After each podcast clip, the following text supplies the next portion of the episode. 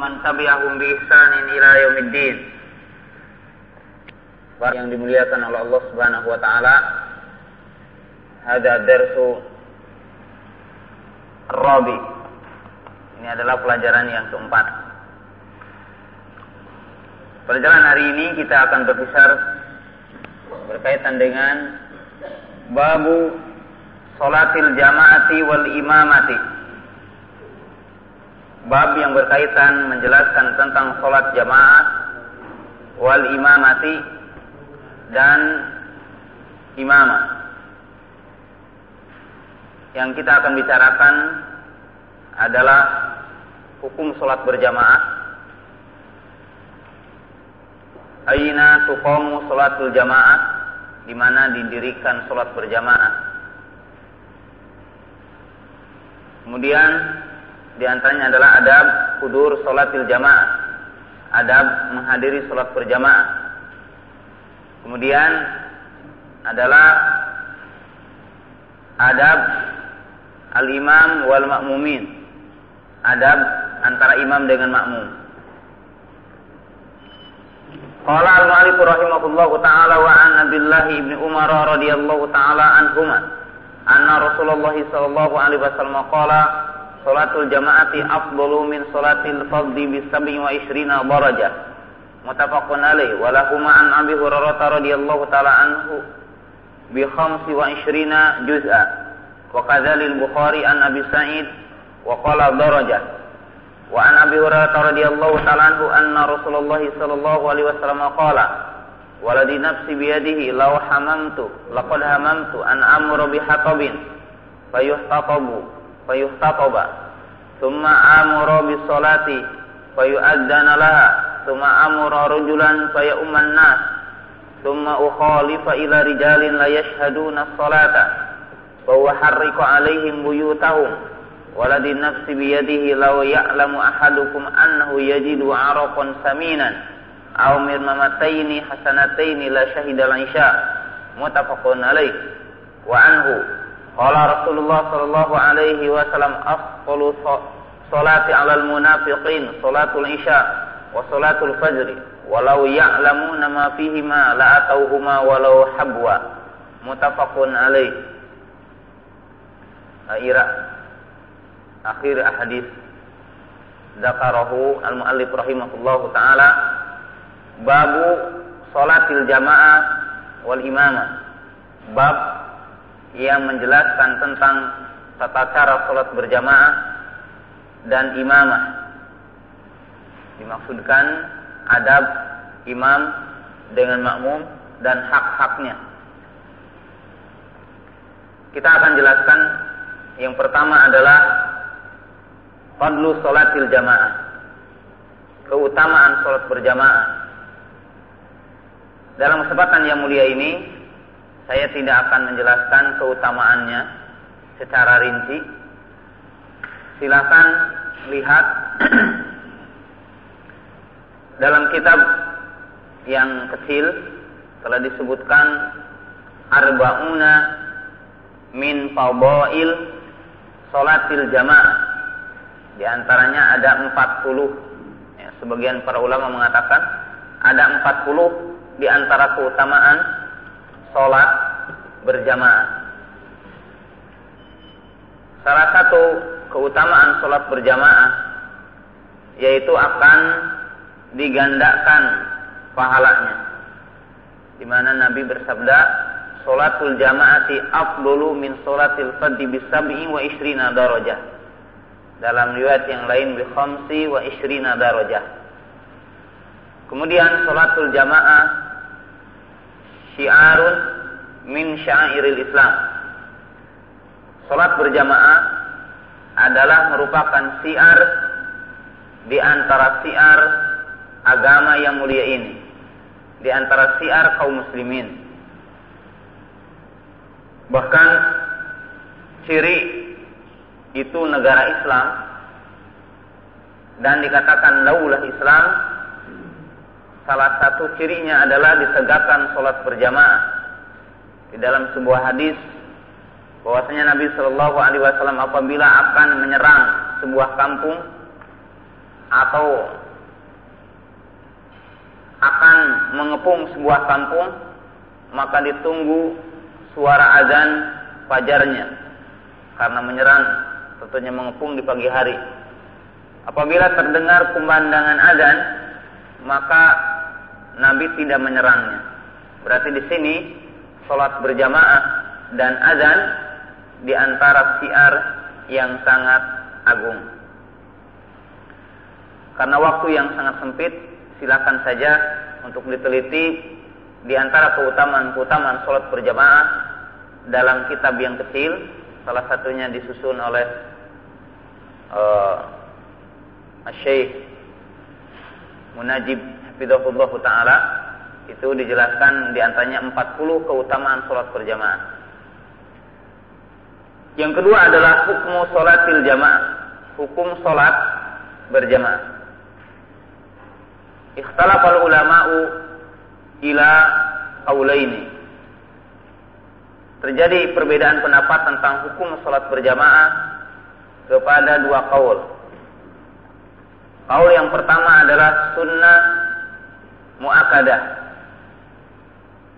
Hunaka qaulun salis huwa qaul Abi Hanifah fi riwayah fardu kifayah. Sebagian para ulama menyatakan bahwa sholat berjamaah hukumnya sunnah muakadah. Dan ada kaul yang ketiga, ya, sebelum saya menjelaskan kaul yang kedua, mengatakan sholat berjamaah adalah fardu kifayah. Artinya apabila ada yang menegakkan dalam satu kaum, maka kaum yang lain tidak berdosa. Adapun yang mengatakan sunnah muakadah dikarenakan Nabi menyebutkan keutamaan sholat berjamaah. Berarti berjamaah tidak wajib. Wa qala ba'dul ulama wa Imam Ahmad wa Ibnu Hazmin wa rajahahu al muhaqqiqun wa kadzalika al muhadditsun. Pendapat yang ketiga yang mengatakan wajib. Itu pendapat Imam Ahmad, pendapat Ibnu Hazm, dan Ibnu Hazm ada kaul yang lain dia mengatakan syarat sah solat. Ya, Imam Ibnu Hazm mengatakan syarat sah solat. Jadi Imam Ibnu Hazm dalam satu riwayatnya ataupun Daud Al-Bahiri mengatakan solat berjamaah adalah syarat. Ya, beristilah dengan hadis 1, 2, 3, 4, nomor 5 ya hadis Ibnu Abbas di mana Imam Daud Al-Bahiri dan diikuti oleh Imam Ibnu Hazm salat berjamaah adalah syarat. Jadi barang siapa yang tidak melakukan salat berjamaah maka salatnya tidak sah. Karena beliau berdalil man sami'an nida'a falam ya'ti fala salata lahu illa min udrin. Barang siapa yang mendengar suara adzan dan tidak mendatanginya maka tidak ada sholat baginya kecuali yang udur. Maka Imam Ibn Hazm mengatakan bahwa sholat berjamaah adalah syarat sahnya sholat. Karena dikatakan la sholata. Nah, sedangkan pendapat yang bisa dikatakan keempat ataupun ketiga ataupun kedua karena ya yang mengatakan perlu kifayah ataupun e, syarat dianggap tidak kuat. Pendapat yang ketiga adalah wajib, ayat fardu ainin. Bahwa sholat berjamaah hukumnya adalah fardu ain. Tapi tidak syarat. Jadi artinya apabila dia sholat sendirian di rumah, sah sholatnya. Dan dia mendapatkan satu ganjaran, tapi berdosa. Karena dia tidak mengikuti berjamaah. Wa rajih, alam. Dan ini pendapat yang kuat. Bahwa sholat berjamaah adalah wajib jadi sholat berjamaah adalah wajib. Dala alaiha alkitab wa sunnah. Wa dala aidan qaul aksarul ulama minal mutaakhirin. Bahwa sholat berjamaah adalah wajib. Telah ditunjukkan kepadanya dalil. Pertama Al-Quran. Allah telah berfirman, Warka'u ma'ar raki'in. Diwarka'u ma'arokin. Kata-kata warkau ma'arokiin di sini adalah al-amru biikomati solati jamaatan. Jadi rukulah dengan orang-orang yang ruku. Artinya perintah untuk menegakkan sholat berjamaah. Dalil yang kedua yaitu tentang kisah perintah menegakkan berjamaah dalam sholat haud. Itu yang terdapat dalam surat yang keempat ayat 102 wa idza kunta fihim fa aqamta lahum ya, artinya apabila telah tenang ya, maka tegakkanlah sholat yaitu secara berjamaah maka para ulama mengatakan kalau dalam keadaan haud dalam keadaan takut jadi dalam keadaan takut itu diperintahkan berjamaah. Jadi ketika dalam keadaan takut sholat haud itu diperintahkan berjamaah pamimba bil aula maka lebih utama ketika kita dalam keadaan apa aman. Jadi kalau saja dalam keadaan takut diperintahkan berjamaah maka lebih utama dalam keadaan apa aman. Dalil yang ketiga dari sunnah yaitu hadis nomor dua di sini. Waladi nafsi biyadihi dan demi dat yang diriku berada di tangannya. Jadi sungguh aku telah bermaksud untuk mengumpulkan kayu bakar.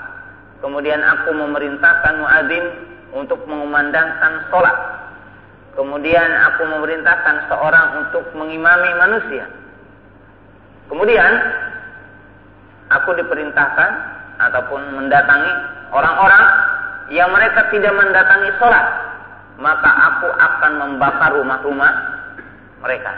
Jadi di sini wa'dun syadid merupakan ancaman yang sangat dahsyat kepada orang-orang yang tidak menunaikan apa? sholat. Di mana Nabi bersabda akan apa? Akan membakar rumah-rumah mereka. Jadi akan membakar rumah-rumah mereka. Kemudian dalil yang keempat di sini juga di mana Nabi menjelaskan min alamatil munafiqin tarku salatil jamaah. Jadi di antara ciri orang munafik itu enggan melaksanakan sholat berjamaah. Jadi enggan melaksanakan sholat berjamaah. Di mana dikatakan asqulu sholati alal munafikin sholatul isya wa sholatul fajri. Kalaulah mereka mengetahuinya, maka mereka akan mendatangi walaupun merangkak. Kemudian, dalil yang kelima, masih hadis Abu Hurairah. Kalau saja orang yang buta diperintahkan untuk sholat berjamaah, itu kisah Ibnu Umi Maktum, ya, di sini, Ya Rasulullah innahu laisa liqaidun yaquduni ilal masjid. Sesungguhnya tidak ada bagiku orang yang menuntunku ya, pergi ke masjid maka Nabi merukhsahkan kepadanya. Kemudian tatkala beliau pergi, hal tasma'un nida, apakah kamu mendengar adzan? Qala. Dia mengatakan iya. Fa'ajib. Kalau begitu penuhi. Jadi kalimat fa'ajib ini perintah yang menunjukkan wajibnya sholat berjamaah. Dan di antara dalilnya adalah hadis Abdullah bin Abbas di mana Nabi bersabda la salata man sami'an nida falam ya'ti fala salata lahu illa min udrin. Barang siapa yang mendengar azan kemudian dia tidak datang maka tidak ada salat baginya. Dan dikatakan para ulama di sini nafiyu kamal la nafiyu dat jadi menyempur apa menafikan kesempurnaan tidak menafikan zat jadi tidak menafikan apa? Zat. Maka ya di sini sah sholatnya tapi tidak sempurna. Nah, kemudian hadis yang mulia ini menunjukkan juga tentang wajibnya sholat berjamaah. Jadi tentang wajibnya sholat berjamaah. Jadi ikhwatu iman rahimakumullah yang roji wallahu taala alam bahwa sholat berjamaah adalah hukumnya wajib Bahkan di antara sebab kaum muslimin akan apa? akan jaya kembali di antaranya apabila di masjid telah ditegakkan sholat berjamaah. Sebab tentunya hari ini waktu iman rahimakumullah di belahan ya negara Indonesia walaupun telah banyak semarak dikatakan tatbik syariatul Islam hanya saja apa kesadaran kaum muslimin tentang agama Islam ini belum ada. Jadi belum ada sehingga di sebagian daerah-daerah itu baru dimunculkan poin-poin tertentu saja. Ya, ada penegakan syariat Islam ini mengadakan acara-acara tertentu ataupun poin-poin tertentu. Ya. Sehingga para ulama kita mengatakan mutakhirin kaum muslimin akan jaya kembali apabila jamaah sholat subuhnya seperti jamaah sholat jumahnya. Nah, ini poin yang pertama. Ya, sangat penting kita bicarakan tentang hukum sholat berjamaah. Masalah yang kedua, setelah kita tahu hukumnya, aina tuqamu sholatil jamaah. Di mana ditegakkan sholat berjamaah.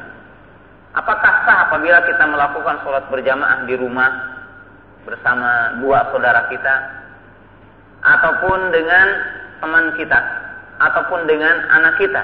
Apakah masuk kepada hakikat jamaah? Yang benar, tuqamu sholat jamaah fil masjid wa ma'ahu imamun rawatib. Maksud.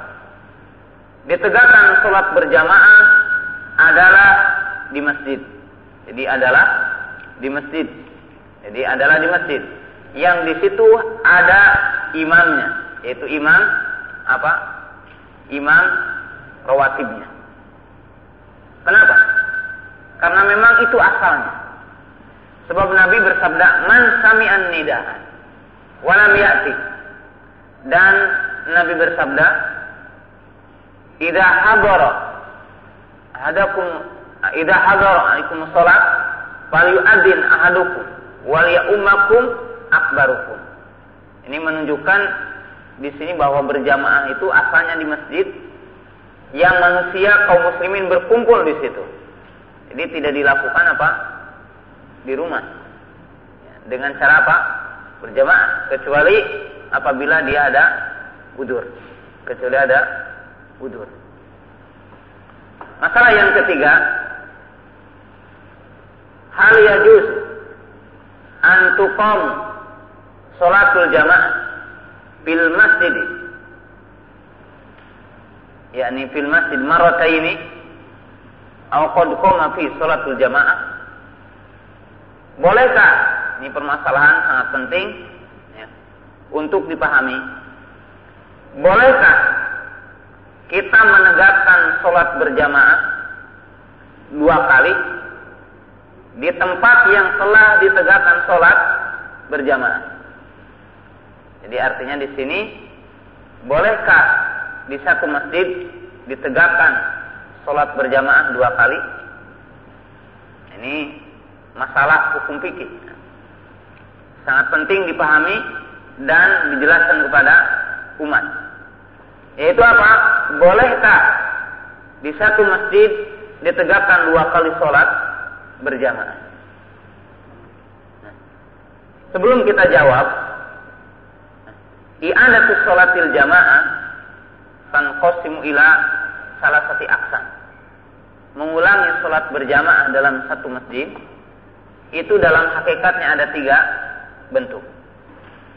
Yang kedua, yang pertama an yakuna aw an takuna amron rotiban. Yang pertama sesuatu yang kontinu. Jadi suatu kontinu amdan disengaja. Fahada la yajuz li'annaha tu'tabaru tafriqu bainal muslimin. Kalau mengulangi sholat berjamaah dalam satu masjid itu kontinu, didawamkan dan disengaja. Seperti terjadi di zaman dulu ta'asubnya antara imam yang empat, bukan imam yang empat maksudnya, ta'asubnya orang-orang kepada mazhab yang empat itu terjadi dulu hatta di masjid di Mekah Mukarramah di mana sholat ini terjadi dengan empat imam ya, yaitu daurah Syafi'iyah, daurah Hanbaliyah, daurah Hanafiyah, daurah Malikiyah. Jadi karena ada empat madhab, maka sholatnya empat kali. Kemudian pernah terjadi di Mesir seperti ini. Bahkan di Mesir itu terjadi perbedaan antara pendapat Imam Syafi'i dengan Hanafiyah ketika sholat subuh. Sholat subuhnya dua kali. Karena jumhur ulama Syafi'iyah itu merojihkan al-golas. Jadi masih dalam keadaan gelap. Sedangkan jumhur Hanafiyah kalau sholat subuh itu telah sedikit terang, maka sholatnya dua kali. Nah, apabila sholat berjamaah dua kali dengan alasan seperti itu, maka ijma para ulama itu hukumnya haram dan hukumnya tidak boleh sebab itu memecah belah kaum muslimin. Umpamanya sekarang jamaah subuh ada dua, ada yang kunut, ada yang tidak kunut. Yang kunut duluan, yang tidak kunut kedua, atau yang kun, apa tidak kunut duluan, nanti ada jamaah yang kedua khusus yang kunut. Maka yang semacam ini tidak boleh terjadi dalam satu masjid. Sebab ini termasuk memecah belah apa? kaum muslimin. Yang kedua, anda takuna amron rotiban wa innama min babi sudbah atau min babil muwafaqah. Yang kedua,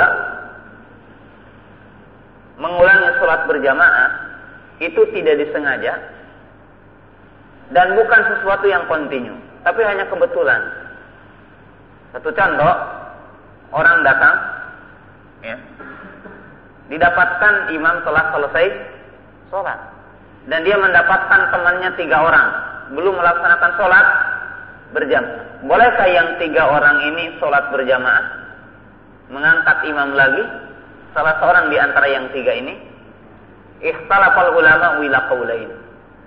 Nah, kalau perkara yang kedua ini ikhtilaf ya, menjadi dua pendapat. Menjadi dua pendapat.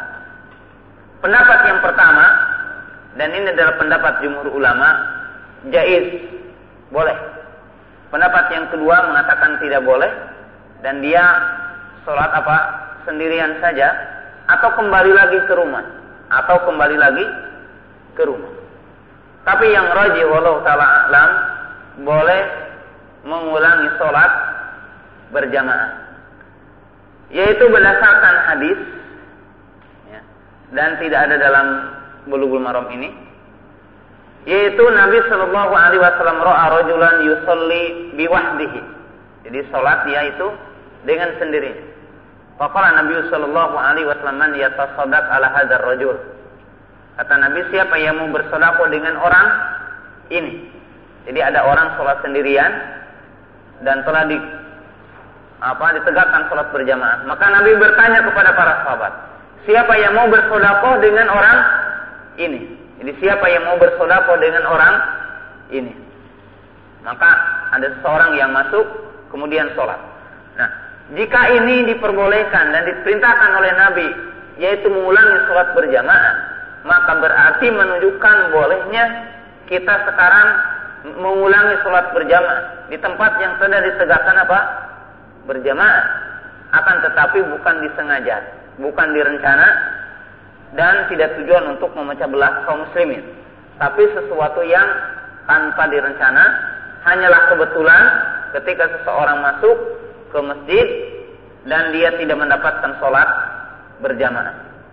Adapun jenis yang ketiga, di mana masjid itu bukan masjid jami, yang di situ ada imam rawatibnya. Akan tetapi sebuah masjid seperti masjid yang berada di perjalanan. Jadi masjid yang di situ singgah orang-orang yang lewat. Jadi datang mobil ini, setelah itu datang lagi mobil yang yang lain. Jadi seperti apa e, kenda apa e, masjid yang merupakan tempat orang lewat. Maka yang seperti ini wallahu alam boleh orang melakukan sholat berjamaah walaupun telah ada orang-orang yang melakukan sholat berjamaah walaupun ada orang yang telah melakukan sholat berjamaah. Jadi wallahu alam poin yang ketiga ini tidak ada masalah. Ini ditinjau dari segi mengulangi lagi sholat berjamaah. Poin yang ketiga setelah kita membahas tentang mengulangi sholat berjamaah al-a'dar fi jawaz tarki sholatil jamaah. Apa udur-udur yang dibolehkan bagi seseorang meninggalkan sholat berjamaah? Jadi apa udur yang orang itu diperbolehkan untuk meninggalkan sholat berjamaah? Diperbolehkan orang untuk meninggalkan sholat berjamaah. Yang pertama adalah dafu al-akhbasaini. Yang pertama adalah karena orang mau melaksanakan kodoh hajat, kencing ataupun berak. Hadisnya telah lalu dalam kitab azan ataupun dalam kitab khusus sholat. Nabi bersabda, La sholata lihat roti yadfa'u ala ahbasan. Tidak ada sholat bagi yang dihidangkan makanan dan menahan kencing ataupun berak.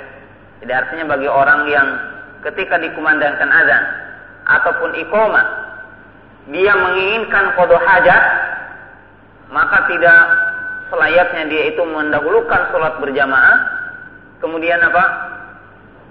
Dia menahan kencing dan berak sehingga tidak khusus dalam sholatnya. Maka diperbolehkan baginya. Yang kedua kudur to'am ma'rabah yaitu dihidangkan makanan dan kita rubah rubah itu apa? Ingin untuk memakan makanan itu. Nabi bersabda la sholata bihadrati to'am jadi tidak ada sholat bagi orang yang telah dihadirkan padanya makanan. Jadi yang telah dihadirkan padanya apa? Makanan. Nah ini di antara perkara-perkara yang menyebabkan orang itu boleh untuk meninggalkan sholat berjamaah. Jadi artinya orang itu lapar, kemudian makanannya ada, kemudian dia ingin untuk makan, maka boleh dia meninggalkan sholat apa? Berjamaah. Yang ketiga adalah aklu al-basal ausum. Ausum yaitu memakan bawang putih ataupun bawang merah. Gimana? Memakan bawang putih, bawang merah boleh tidak berjamaah.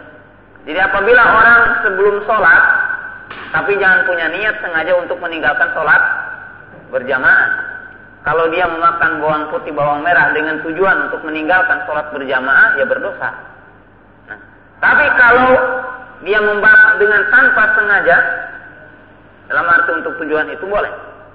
Sebab Nabi Shallallahu Alaihi Wasallam menyatakan, man akala sauma wal basola, fala yakroban nama sajidana, fa inal malaikata ada kama ada banu Adam. Kata Nabi Shallallahu Alaihi Wasallam, apabila salah seorang di antara kamu memakan bawang putih ataupun bawang merah, maka jangan dekat-dekat ke masjid kami, karena sesungguhnya para malaikat terganggu dengan baunya seperti terganggunya bani Adam. Jadi malaikat itu sholat berdekatan dengan kita. Bahkan dikatakan para malaikat itu berada di sebelah kanan kita. Nah, iwatu iman rahimakumullah, para malaikat itu berada di sebelah kanan kita. Oleh sebab itu ya, kalau orang merokok, maaf, merokok itu bau. Ya, bahkan lebih bau dari bawang putih dan bawang merah.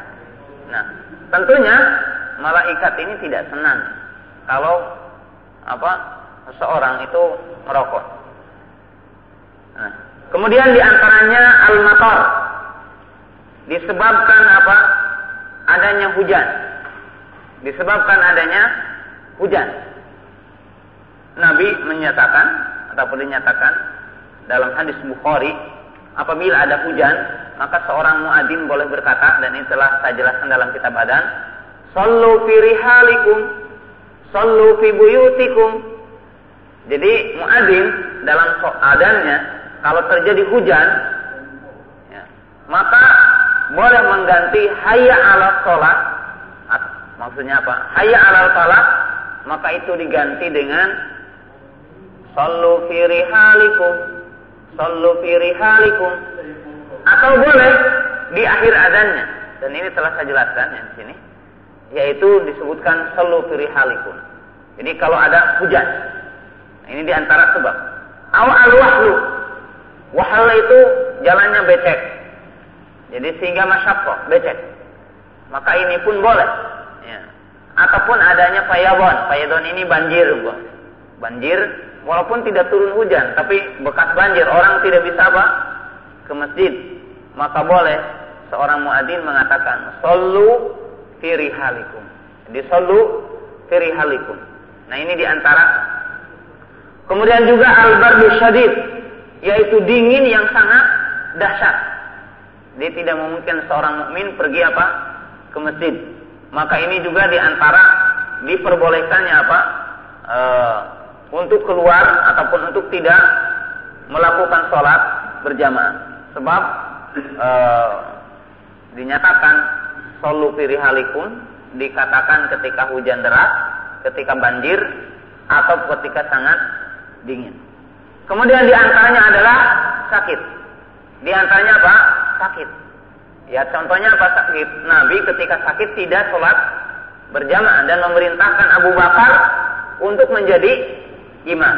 Fal yusallim. Muru Abu Bakrin an yusalliya bin Jadi perintah Abu Bakar untuk mengimami manusia. Dan ini umum fatakullaha mastata'tum. Fatakullaha mastata'tum. Yang kedua, yang berapa ini udah banyak. Di antaranya adalah al-ama, orang yang buta dan jauh. Kalau buta tapi dia bisa berjalan, masih tetap Artinya yang masyakko.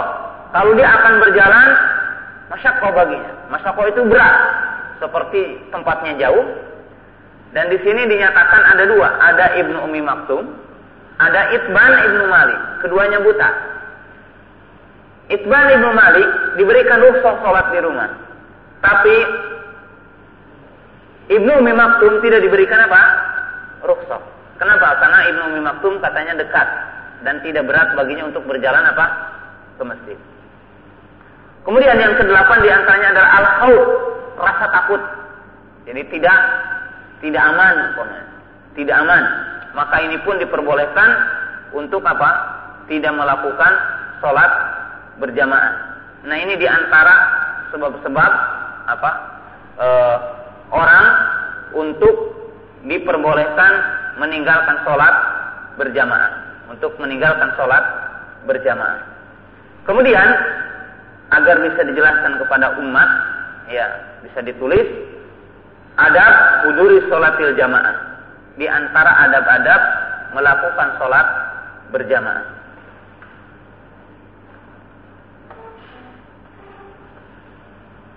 Yang pertama adalah at-tatahuru qabla masyi ilal masjid. Yang pertama adalah bersuci. Nanti hadisnya disatukan.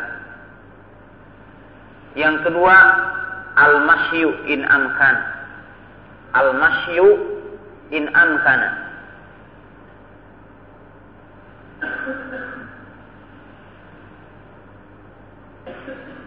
Yang ketiga, taksiru al-khuta. Nah, tiga poin pertama dulu. Yang pertama, bersuci sebelum berangkat. Hanya adab ini, bukan berarti wajib. Adab dan sunnah. Yang kedua berjalan, artinya tidak berkendaraan jika memungkinkan. Yang ketiga memperbanyak langkahnya. Jadi langkahnya jangan panjang, tapi langkahnya apa? Pendek. Kenapa?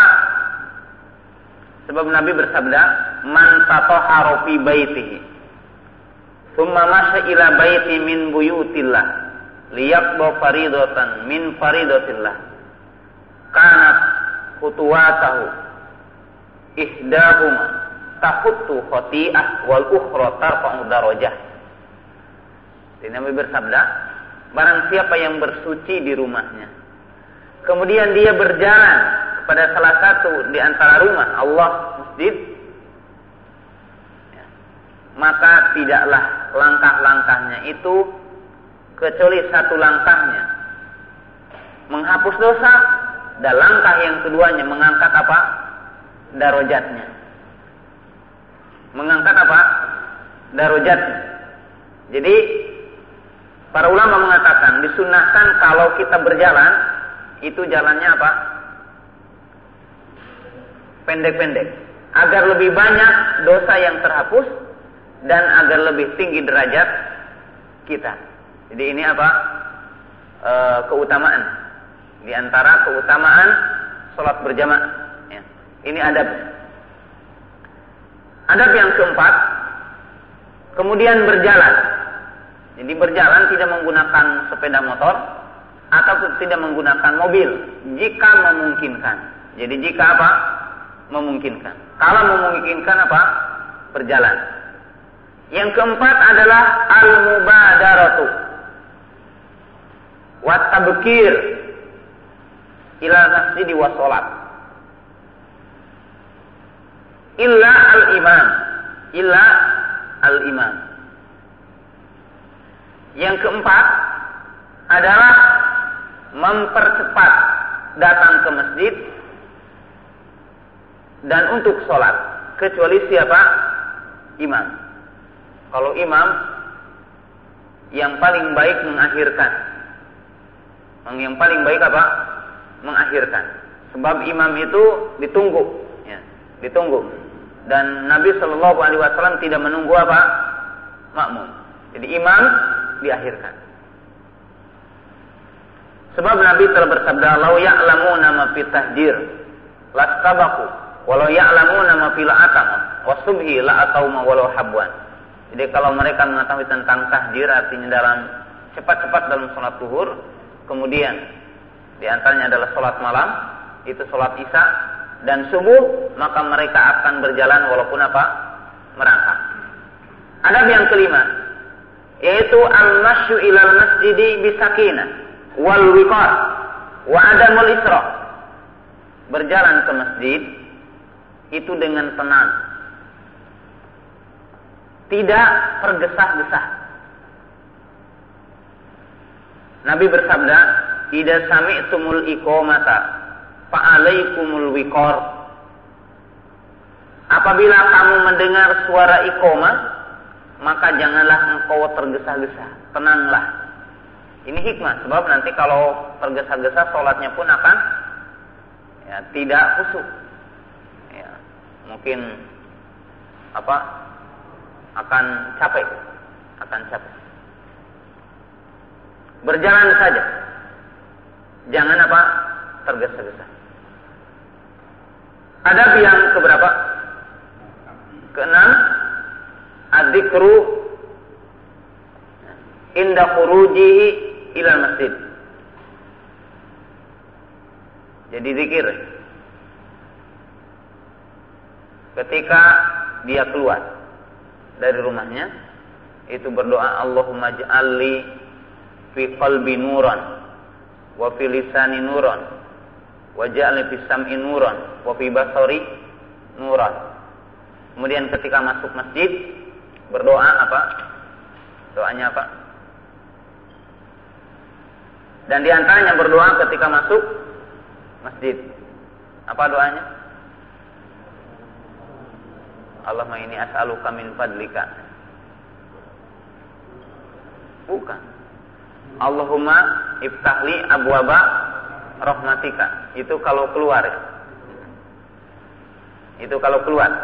Adabnya ini. Adabnya. Kemudian di antaranya adabnya adalah dua rakaat tahiyatul masjid. Jadi dua rakaat tahiyatul masjid. Dua rakaat tahiyatul masjid. Kemudian di antara adabnya juga tidak keluar setelah dikumandangkan adzan tanpa hajah. Jadi tidak keluar dari masjid setelah dikumandangkan adzan kecuali apa? Ada keperluan, eh, seperti batal mungkin atau ada sesuatu kejadian. Kemudian di antara adab sholat berjamaah juga disebutkan oleh para ulama ya, tidak mengambil tempat hak orang lain dan ini disebutkan dalam adab masajid. Jadi apabila ada orang lain udah di situ ada tempatnya maka tidak boleh mengambil tempat orang lain. Kemudian di antara adabnya bersegera kepada saf yang pertama. Jadi bersegera kepada saf yang pertama.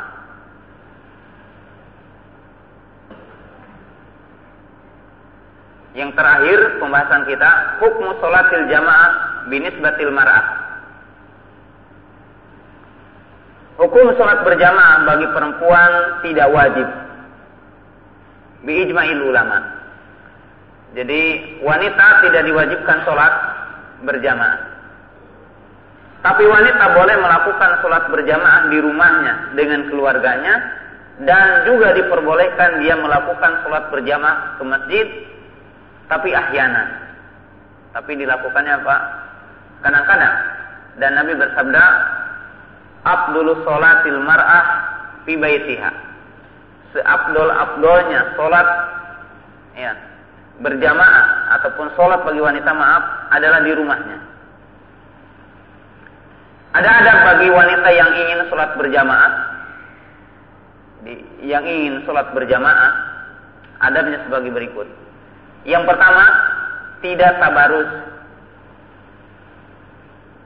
tidak tabarus menjaga auratnya. Menjaga aurat. Kemudian yang kedua tidak memakai minyak wangi yang tercium baunya. Yang ketiga tidak ikhtilat bercampur dengan laki-laki. Sehingga Abdullah bin Umar dia tidak pernah masuk ke pintu yang di situ biasa wanita datang ke tempat itu. ya di Masjidil Haram amruhu darurah. Perkaranya adalah darurah. Tidak bisa diatur dengan sedemikian rapi. Jadi apa yang terjadi dalam keadaan darurah tidak jadi dalil bagi kita semua. Ya. Ini di antara adabnya. Jadi pertama menjaga aurat, yang kedua tidak memakai wangi-wangian, yang ketiga adalah tidak bercampur dan ikhtilat dengan kaum laki-laki. Dan jika wanita mengadakan berjamaah di rumahnya, maka abdol bersama keluarganya. Nah,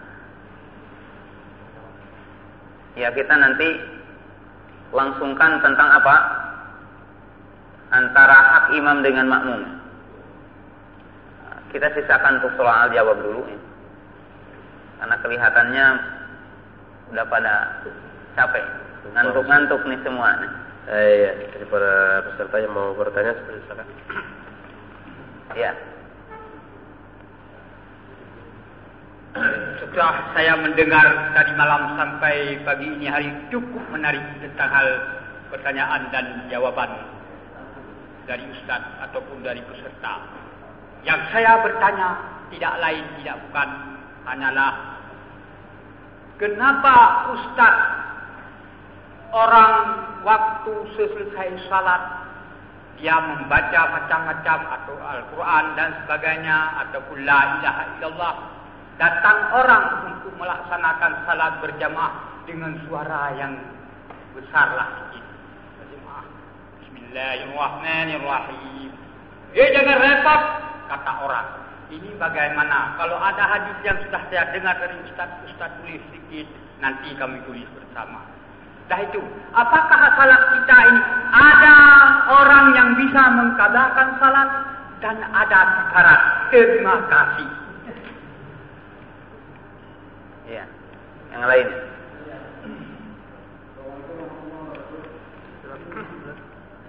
Ya. E, bagaimana ketika kita berada suatu tempat, e, kita umpamanya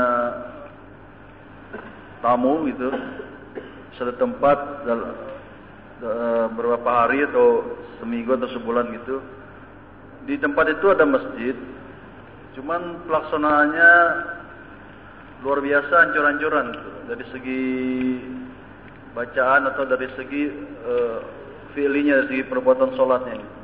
Hmm. Uh, bagaimana kewajiban kita untuk uh, sholat berjamaah tersebut? Kalau kita sholat berjamaah itu, jangankan ini nggak ada bagusnya, kecepatannya luar biasa atau bacaannya pun. Jadi langkah kita kayak mana supaya terhindar dari uh, dosa yang tentang kewajiban sholat jamaah itu. Atau bagaimana tentang kalau tadi um, makan bawang putih karena dampaknya itu terhadap tetangga-tetangga sholat, gitu kan? Baik malaikat ataupun orang. Uh, bagaimana kawan saya itu dia bukannya itu tapi dia sakit yang sakit yang di, di apa batuk dan yang terus menerus sehingga ketika dia itu selalu imamnya melotot aja pada dia gitu. Karena terpikir mengganggu mengganggu dia, dia konsentrasi dia terganggu dengan batuk uh, saudara saya ini gitu. Tetangga saya ini. Apakah dia gugur kewajibannya termasuk uzur atau bersin-bersin aja. Pokoknya setiap sholat jamaah selalu bersin gitu kan. Sehingga orang terkejut-kejut selalu itu. Apakah sama dengan kasus bawang putih ini itu yang mengganggu Oh, imam atau tangannya itu. Iya. Iya. Saya ada tiga pertanyaan yang. Pertama sekali, ini sering terjadi di mana-mana di masjid, di musala. Sering terjadi di menasa, musala dan sebagainya. Orang melambat-lambatkan datang ke masjid, terutama di pihak para imam-imam. Mungkin mereka beranggapan nanti bagaimana caranya agar saya tidak ditolak jadi imam sehingga berlambat-lambat sehingga ramai-ramai datang dari belakang sehingga mungkin sudah ada katakanlah imam nanti nah, lebih-lebih waktu subuh ya kadang-kadang menyangkut dengan beban bacaan yang panjang-panjang sehingga melambat-lambat gara-gara uh, takut dipercayakan. Bukan takut tapi malas untuk dipercayakan jadi imam. Pertama. Yang kedua uh, bagaimana dengan masjid atau musala menyangkut dengan hukumnya ini memakai pemisah kain pemisah antara laki-laki uh, jamaah laki-laki dengan perempuan. Kemudian yang ketiga uh, saya ada dapatkan dan, dan saya belum dapat ilmu tentang ini, tapi saya dengar ada kejadian dan kalaupun ini benar mungkin ini pengalaman baru bagi saya. Rekan-rekan yang menggunakan perempuan yang menggunakan cadar perasaan mereka sholat, tidak buka cadar, kemudian tidak tidak buka sarung tangan. Dan sering kita dengar bahwa demikian juga pada laki-laki. Kadang-kadang kita pada saat melakukan sujud, katanya itu tidak boleh berlapis, berlapis antara apa muka kita dengan tempat sujud. Apakah ini memang ada nas yang sahih? Terima kasih. Uh, tiga pertanyaan. Pertanyaan yang pertama, ya sekitar uh, wabah alam tadi saya menangkapnya apakah dijaharkan ataupun boleh menjaharkan orang yang mengulangi sholat berjamaah sedangkan orang-orang sedang berzikir ya. begitu ya Wallahu ta'ala alam dilihat saja apabila sholatnya sholat yang dijaharkan seperti maghrib, isya dan subuh maka disunahkan bagi orang yang mengulangi sholat berjamaah untuk menjaharkan bacaannya untuk menjaharkan bacaannya. Sebab masuk kepada umum hadis bahwa sholat yang dilakukan maghrib, isya dan subuh itu disunahkan dijaharkan sebagaimana Nabi menjaharkannya. Maka tidak apa-apa ya, untuk menjaharkannya. Adapun tentang bolehnya mengulangi sholat, ya, mengulangi sholat, yaitu dijelaskan dalam hadis yang sahih, ya, di mana hadis ini diriwayatkan oleh Imam Abu Dawud, oleh Imam Tirmidzi, dan oleh Imam Ahmad dan yang lainnya, yaitu Ana Nabi sallallahu alaihi wasallam absara rajulan yusolli wahdahu. Nabi sallallahu alaihi wasallam melihat seseorang salat sendirian. Faqala Nabi sallallahu alaihi wasallam ala rajulun yatasaddaqu ala hadza fayusalli ma'ahu. Maka Rasul bersabda, tidaklah ada orang yang bersodakoh untuk sholat bersamanya jadi untuk sholat bersamanya. Berarti, berarti di sini bolehnya untuk mengulangi sholat apa? Berjamaah. Adapun tentang apa? Dijaharkan itu diambil dari yang umum tentang disunahkan sholat maghrib, isya dan subuh dijaharkan. Jadi kita ambil e, dalil yang umum, walaupun tidak ada dalil yang khusus dalam perkara ini, karena tentunya dalil umum bisa dipakai. Yang kita, yang kita secara bersama-sama. Itu doakan ataupun dibantukan. Itu cara tapi dalam mereka yang stigma. Bagaimana yang kita katakan? Gimana?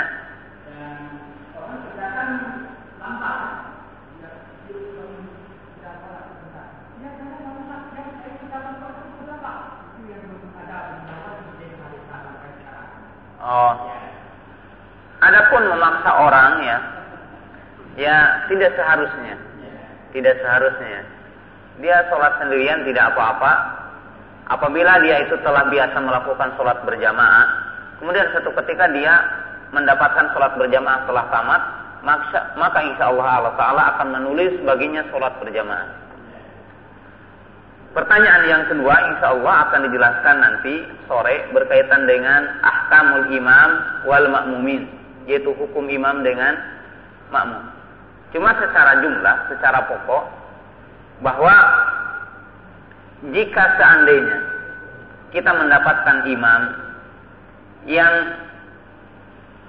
kita yakini bahwa imam ini kita ikuti sholatnya tidak mampu kita mengikuti sholatnya dalam arti kita ruku tidak bisa membaca doa ruku kita sujud, kita tidak bisa membaca doa sujud, bahkan kita tidak bisa tumanina. Maka, ya, yang seperti ini, jika itu adalah imam, eh, pemimpin kaum muslimin dan yang ada di situ, dan jika seandainya kita meninggalkan jamaah itu akan terjadi fitnah, maka sholatlah bersamanya, kemudian setelah itu kita ulangi sholat di rumah karena tidak sah sholatnya ya kalau tidak tumanina. Dalilnya apa? Nanti kita akan jelaskan bahwa e, ada imam-imam yang mereka itu akan mengakhirkan waktu sholat. Jadi akan mengakhirkan waktu sholat. Maka Rasul mengatakan sholatlah bersama mereka. Jadi sholatlah kamu di rumah. Kemudian setelah itu sholatlah bersama mereka sebagai nafilah saja. Sebagai nafilah saja. Hah?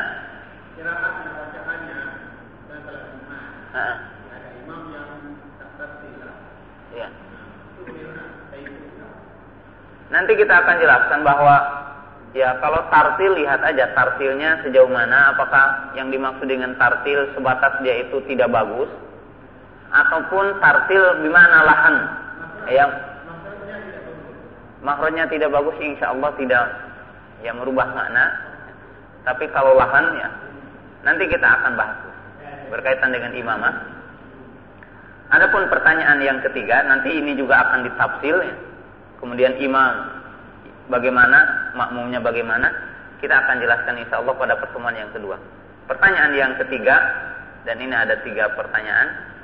Pertanyaan yang terakhirnya, tentang wanita memakai tutup muka dan memakai tutup kedua tangan.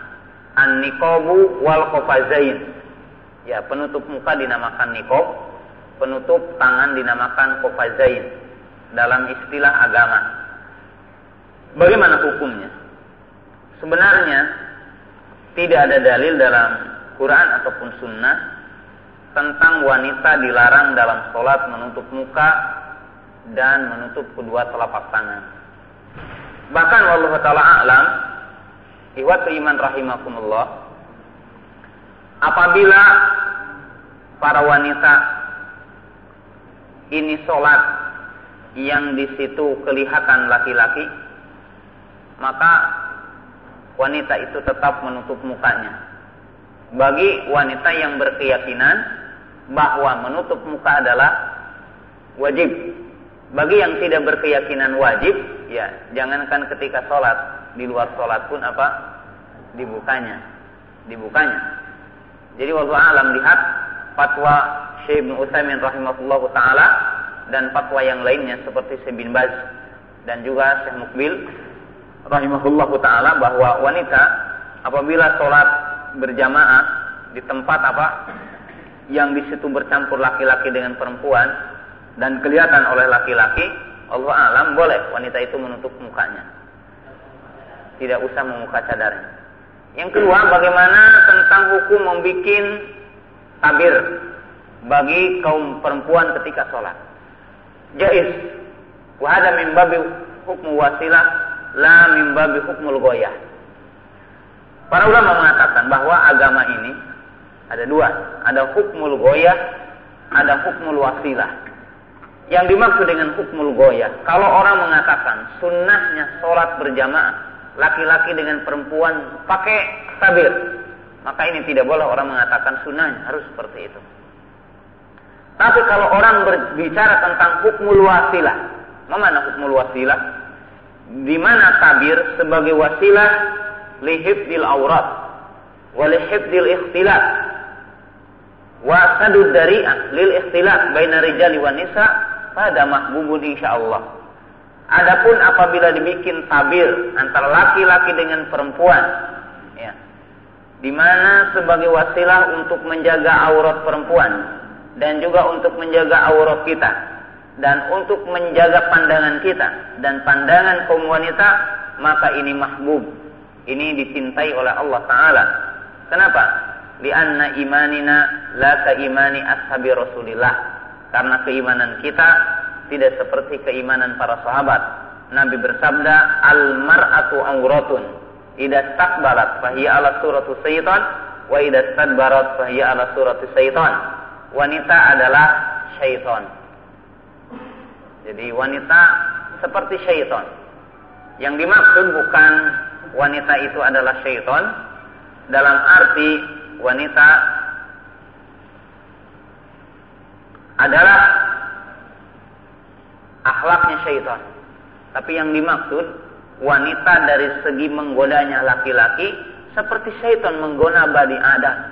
Apabila dia menghadap, maka dia seperti syaitan. Apabila dia membelakang, maka dia seperti bentuk syaitan. Dalam arti menggoda Bani Adam, khususnya bagi laki-laki. Dan Nabi bersabda, alawulu fitanin ala bani Israel kanat nisa. Jadi fitnah yang pertama menimpa kepada Bani Israel adalah wanita. Dan Nabi bersabda dalam hadis yang lain, Abaru fitan ala rijal kanat nisa. Yang paling memadorotkan fitnah bagi laki-laki adalah perempuan. Oleh sebab itu wajib untuk menjaganya. Jadi wallahu alam orang yang mengatakan membuat tabir antara laki-laki dengan perempuan adalah bid'ah Fahada qawlu qawlu min ahli bidah. Jadi ini adalah qaul ahli bidah. Liman lam ya'rif haqiqata dinillah. Orang yang tidak paham terhadap hakikat agama Allah Ta'ala. Adapun pertanyaan yang keduanya, yaitu tentang apa tadi?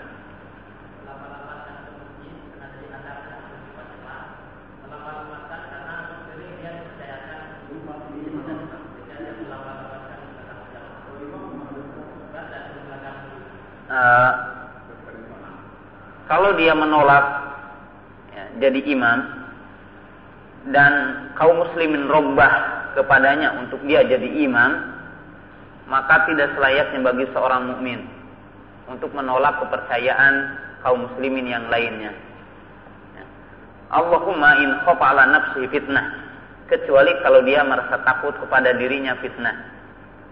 Karena orang jadi imam, ya, baik imam itu dalam bentuk sholat, imam dalam bentuk masyarakat dan sebagainya ini amanah dari Allah Ta'ala dan perlu dipenuhi oleh seseorang. Jadi artinya kalau dia melambat-lambatkan karena dia dituduh ataupun takut jadi imam, ya tidak boleh. Semestinya dia terus terang saja kepada kaum muslimin yang lainnya bahwasanya dia tidak siap menjadi imam ataupun dia tidak siap untuk ditunjuk jadi jadi imam. Hah?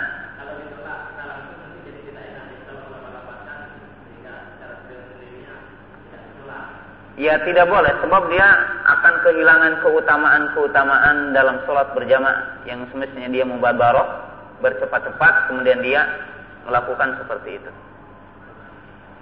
Ya, habis waktunya insya Allah nanti disambung pada pertemuan yang kedua. Terima kasih. Kita ucapkan kepada Ustaz Abu Qatadah. Uh, untuk sistem sekarang kita istirahat sebentar. Itu snacknya sudah datang. Nanti insya Allah setelah itu kita akan memasuki fik dakwah yang akan disampaikan oleh Ustaz Zainal Abidin. Terima kasih. Assalamualaikum warahmatullahi wabarakatuh